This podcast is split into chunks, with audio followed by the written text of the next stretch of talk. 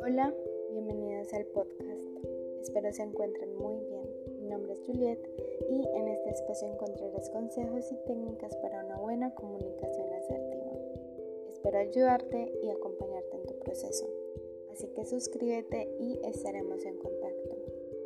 Para empezar, recordemos que la asertividad es un elemento que nos permite construir entornos de vida saludables con las personas que nos rodean.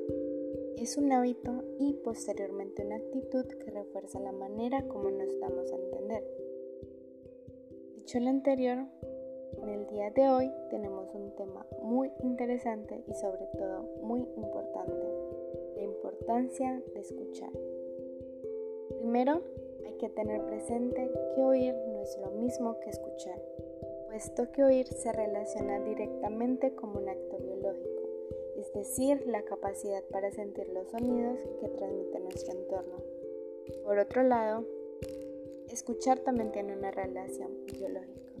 Sin embargo, escuchar es comprender e interpretar lo que se oye a partir de nuestras creencias, intereses personales, nuestra realidad y otros aspectos que pueden influir directamente en este proceso. Entonces, ahora hablaremos sobre la escucha como herramienta de comunicación.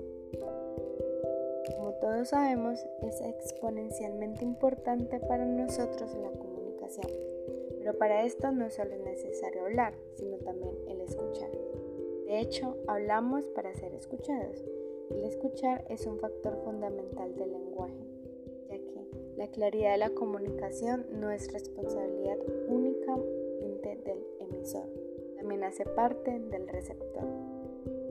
El escuchar dirige todo el proceso de la comunicación, es depositar toda nuestra atención al emisor o receptor con la intención de entender. Al tener esto en cuenta se puede garantizar una efectiva relación laboral, familiar, amorosa y hasta personal.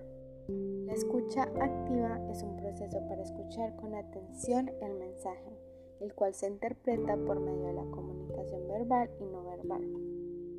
Ahora hablaremos sobre los pasos para trabajar nuestra escucha activa. Primero, preguntar de forma continua. Esto quiere decir que si algo no está claro, preguntémonos a nosotros mismos y debemos confirmarlo. Así no daremos lugar a suposiciones. En otro punto encontramos que concentrarnos y estar conscientes del otro permite captar la mayor atención del receptor. Por otro lado, resumir. Para esto debemos realizar un breve parafraseo para saber si lo que estamos escuchando se encuentra en sintonía con lo que nos quieren decir. También garantiza que el mensaje se transmitió de manera clara. Y por otro lado, confirmar. Nos permite saber si el mensaje final corresponde a lo escuchado.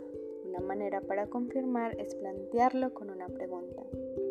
Para finalizar, como podemos escuchar, el valor de la escucha es fundamental en el flujo asertivo de la comunicación.